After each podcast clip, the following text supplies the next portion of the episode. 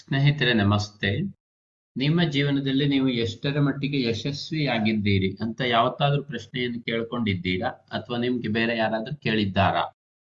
ಪ್ರಾಯಶಃ ಇಂಥದ್ದನ್ನ ಕೇಳಿರೋದಿಲ್ಲ. ಯಾರು ಈ ತರಹ ಪ್ರಶ್ನೆಯನ್ನು ಕೂಡ ಕೇಳಿರೋದಿಲ್ಲ. ನಮಗೆ ನಾವು ಕೇಳ್ಕೊಂಡಿರೋದು ಇಲ್ಲ. ಆದ್ರೆ ಇಂತಹ ಪ್ರಶ್ನೆ ಏನಾದ್ರೂ ನಮ್ಗೆ ಎದುರಾದ್ರೆ ನಮ್ಗೆ ಅದನ್ನ ಉತ್ತರಿಸ್ಲಿಕ್ಕೆ ಬಹಳ ಕಷ್ಟ ಆಗತ್ತೆ. ಯಾಕೆಂದ್ರೆ ಈ ಪ್ರಶ್ನೆಗೆ ಸರಿಯಾದ ಅರ್ಥವೇ ಬಹಳ ಜನರಿಗೆ ಗೊತ್ತಿಲ್ಲ.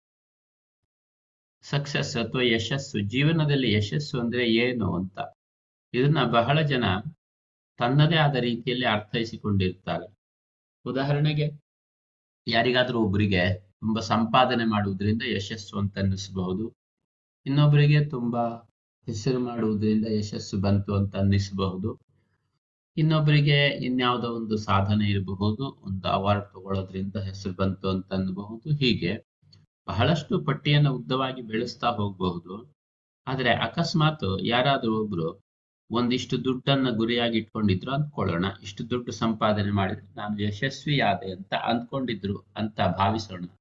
ಈಗ ಅಕಸ್ಮಾತ್ ಅವ್ರು ಅಷ್ಟು ದುಡ್ಡನ್ನ ಸಂಪಾದನೆ ಮಾಡಿದ ನಂತರ ಅವರಿಗೆ ಯಶಸ್ಸು ಬಂತು ಆಮೇಲೆ ಮರುದಿವಸದಿಂದ ಅವರದ್ದು ಏನು ಅಂತ. ಅಂದ್ರೆ ಮರುದಿವಸದಿಂದ ಅವ್ರ ಜೀವನ ಏನು ಅಂತ. ಅಂದ್ರೆ ಯಶಸ್ಸನ್ನ ಪಡೆದ ಮೇಲೆ ಮತ್ತೇನು ಮಾಡ್ಲಿಕ್ಕೆ ಇರೋದಿಲ್ವಾ ಅಂತ ನನ್ನ ಪ್ರಶ್ನೆ. ವಾಸ್ತವಿಕವಾಗಿ ಯಶಸ್ಸನ್ನ ಪಡೆದ ನಂತರನು ಹಾಗೆ ಮುಂದುವರ್ಕೊಂಡು ಹೋಗ್ತಾ ಇರುತ್ತೆ. ಯಶಸ್ಸು ಅಂದ್ರೆ ನಿಜವಾಗಿ ಎಲ್ಲಿಗೋ ಒಂದು ಕಡೆಗೆ ತಲುಪುವುದು ಅಂತ ಅಲ್ಲ. ಅಂದ್ರೆ ಇದು ಮುಖ್ಯವಾದಂತಹ ಒಂದು ತಿಳುವಳಿಕೆ ನಮಗೆ ಬೇಕಾಗಿದ್ದೇನೆಂದ್ರೆ ಜೀವನದಲ್ಲಿ ನಾವು ತಲುಪಬಹುದಾದಂತಹ ಒಂದು ಗುರಿ ಅಂತ ಯಾವುದು ಇರೋದಿಲ್ಲ. ಬದಲಿಗೆ ನಮ್ಮ ಪ್ರಯಾಣಕ್ಕೋಸ್ಕರ ಒಂದು ಗುರಿಯನ್ನ ಇಟ್ಕೊಳ್ಬೇಕಷ್ಟೆ. ಈಗ ಉದಾಹರಣೆಗೆ ಇಲ್ಲಿಂದ ಹೋಗುವಾಗ ಮುಂದಿನ ಮೈಲಿಕಲ್ಲನ್ನ ತಲುಪಬೇಕು ಅನ್ನುವಂತಹ ಉದ್ದೇಶ ಇರಬೇಕು. ಆದ್ರೆ ಮೈಲಿಕಲ್ಲನ್ನ ತಲುಪಿದ ನಂತರ ನನ್ನ ಪ್ರಯಾಣ ಮುಗಿದು ಹೋಯ್ತು ಅಂತ ಅರ್ಥ ಅಲ್ಲ.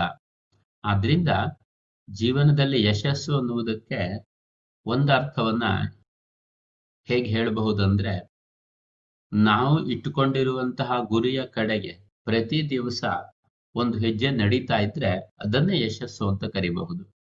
ನಾನು ತಲುಪಬೇಕಾದಂತಹ ಒಂದು ನಿರ್ದಿಷ್ಟವಾದ ಗುರಿ ಸದ್ಯಕ್ಕಿದೆ. ಆ ಗುರಿಯ ಕಡೆಗೆ ಇವತ್ತು ನಿನ್ನೆಗಿಂತ ಒಂದು ಹೆಜ್ಜೆ ಮುಂದೆ ಬಂದಿದ್ದೀರಿ ಅಂದ್ರೆ ನೀವು ಇವತ್ತು ಯಶಸ್ವಿಯಾಗಿದ್ದೀರಿ ಅಂತಾನೆ ಅರ್ಥ. ನಾಳೆ ಇನ್ನೊಂದು ಹೆಜ್ಜೆ ಮುಂದೆ ಹೋದ್ಮೇಲೆ ಪುನಃ ನೀವು ಯಶಸ್ವಿಯಾಗಿದ್ದೀರಿ ಅಂತ ಅರ್ಥ ಆಮೇಲೆ ಆ ಗುರಿಯನ್ನ ತಲುಪಿದ ನಂತರ ನಿಮಗೆ ಮುಂದಿನ ಇನ್ನೊಂದು ಮೈಲಿಗಳು ತಾನಾಗಿ ಕಾಣಿಸ್ಲಿಕ್ಕೆ ಪ್ರಾರಂಭವಾಗುತ್ತೆ. ನೀವೇನೋ ಒಂದು ಇಟ್ಕೊಂಡಿದ್ರಿ ಗುರಿ.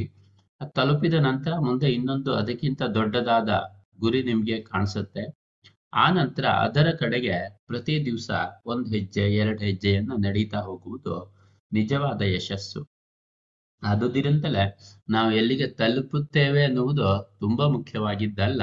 ಬದಲಿಗೆ ಎಲ್ಲಿಗೆ ತಲುಪಬೇಕು ಅಂತ ಅಂದ್ಕೊಂಡಿದ್ದೀವಿ, ಆ ಕಡೆಗೆ ಪ್ರತಿ ದಿವಸ ನಡೀತಾ ಇರುವುದು ಬಹಳ ಮುಖ್ಯವಾಗಿದ್ದು. ಇದನ್ನೇ ನಮ್ಮ ಪರಂಪರೆಯಲ್ಲಿ ಕರ್ಮಯೋಗ ಅಂತ ಕರೆದ್ರು. ಕರ್ಮಯೋಗ ಅಂದ್ರೆ ನಾನು ಒಂದು ಗುರಿಯನ್ನ ತಲುಪಿಬಿಟ್ಟು ಮುಗಿತು ಅಂತ ಅಲ್ಲ. ಬದಲಿಗೆ ನಿರಂತರವಾಗಿ ನಡೀತಾ ಇರ್ಲಿಕ್ಕೆ ಒಂದು ಜಾಗ ಇದೆ ಸ್ನೇಹಿತರೆ, ಇದು ನನ್ನ ಅಭಿಪ್ರಾಯ, ನಮ್ಮ ಜೀವನದ ಗುರಿಯ ಬಗ್ಗೆ. ನಿಮಗೆ ಪ್ರಾಯಶಃ ಇದು ಸರಿ ಅಂತ ಅನ್ನಿಸಿರಬಹುದು. ಈ ಆಡಿಯೋ ಕೇಳಿದ್ದಕ್ಕೆ ನಿಮಗೆ ತುಂಬಾ ಧನ್ಯವಾದಗಳು. ನಾಳಿನ ಎಪಿಸೋಡ್ನಲ್ಲಿ ಮತ್ತೆ ಭೇಟಿಯಾಗೋಣ. ನೀವು ನನ್ನ ವೆಬ್ಸೈಟ್ನಿಂದ ಮಿನಿ ಮೆಡಿಟೇಷನ್ ಡೌನ್ಲೋಡ್ ಮಾಡಿಕೊಂಡು ನಂತರ ನಿಮ್ಮ ಇಮೇಲ್ಗೆ ನಾನು ಕಳಿಸುವ ಲಿಂಕ್ನಿಂದ ಪ್ರತಿ ವಾರ ಮಾಡುವ ಉಚಿತ ವೆಬಿನಾರ್ನಲ್ಲಿ ಕೂಡ ಪಾಲ್ಗೊಳ್ಳಬಹುದು. ಮಿನಿ ಮೆಡಿಟೇಷನ್ ನನ್ನ ವೆಬ್ಸೈಟ್ನಲ್ಲಿ ಇರುತ್ತೆ.